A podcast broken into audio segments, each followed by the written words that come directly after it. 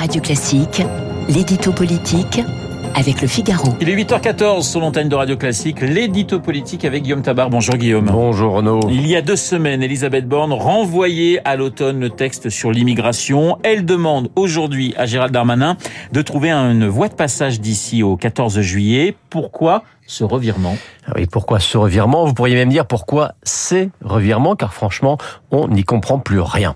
Alors résumons. Février, le gouvernement adopte en Conseil des ministres un texte qui repose sur deux jambes. La fermeté d'un côté avec l'accélération des procédures d'exclusion et euh, de l'autre l'intégration avec un titre de séjour pour les métiers dits en tension. L'exécutif a besoin des voix de la droite, mais la droite ne veut pas entendre parler de régularisation par le travail. Donc, au mois de mars, le gouvernement décide de reporter le texte. 22 mars, à la télévision, Macron dit qu'on ne reporte rien, mais qu'il y aura deux textes. 22 avril, un mois plus tard, dans le Parisien, le même Macron revient à l'idée d'un seul texte. 26 avril, quatre jours plus tard, Elisabeth Borne détaille sa feuille de route. Elle prend acte qu'il n'y a pas de majorité et renvoie le projet à l'automne.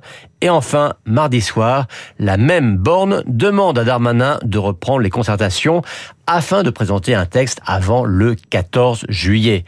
Vous le voyez, un calendrier, méthode et accessoirement contenu du projet, ça bouge en permanence et ces allers-retours non-stop ne contribuent ni à la clarté ni à la crédibilité du gouvernement sur cette question si sensible et si décisive de l'immigration. Alors qu'est-ce qui, explique ces revirements de l'exécutif? Ben, Je crois qu'il faut revenir au 26 avril à cette fameuse feuille de route d'Elisabeth Borne. Euh, la première ministre ne se contente pas de prendre acte de l'absence de majorité. Elle ajoute ce n'est pas le moment de lancer un débat sur un sujet qui pourrait diviser le pays. Euh, bah, cette phrase, je peux vous dire qu'elle n'a pas plu du tout à Emmanuel Macron, parce que lui, au contraire, ce qu'il veut à tout prix euh, dire, ce dont il veut convaincre, c'est que les turbulences autour des retraites ne l'ont pas dissuadé de mener des réformes difficiles. Et voilà qu'il entend sa première ministre qui dit en substance, ça va encore secouer, alors on verra plus tard, c'est-à-dire exactement l'inverse de ce qu'il veut. Et eh bien donc, en lui, en la contraignant à ce revirement, Macron veut montrer à l'opinion qu'il ne renonce pas à agir sur l'immigration. Il dit donc à Borne relancer le sujet et à son tour, Borne dit à Darmanin trouve une solution rapidement. Et vous voyez, dans toute cette histoire, il ne faut pas non plus négliger ce petit jeu de mistigris interne à l'exécutif. Guillaume, jusqu'à présent, les discussions n'avaient pas abouti. Cette fois, un accord est possible? Bah, Écoutez, vous représentez en gros ce qu'est un casse-tête. On sait que c'est difficile de trouver la solution, qu'il faut faire des gestes différents euh, pour aboutir. Et si on refait toujours exactement les mêmes, eh bien, on aboutit toujours au même échec. Eh bien, c'est exactement ça sur l'immigration. Ça fait des mois que Darmanin discute avec LR des conditions d'un accord. Il n'en trouve pas. Alors Bande dit ensuite, eh bien, moi, je vais discuter avec LR pour voir si on peut trouver un accord. Elle n'en trouve toujours pas.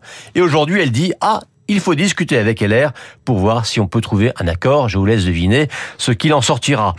Et cela, bien sûr, sans perdre le soutien de la majorité, car si on perd certainement d'un côté ce qu'on gagne éventuellement de l'autre, l'issue est connue d'avance. Vous voyez, hein, je sens que, que le gouvernement n'a pas fini de se prendre la tête avec ce casse-tête de l'immigration. L'édito politique signé Guillaume Tabar. Tout de suite, Guillaume Durand, les stars de l'info.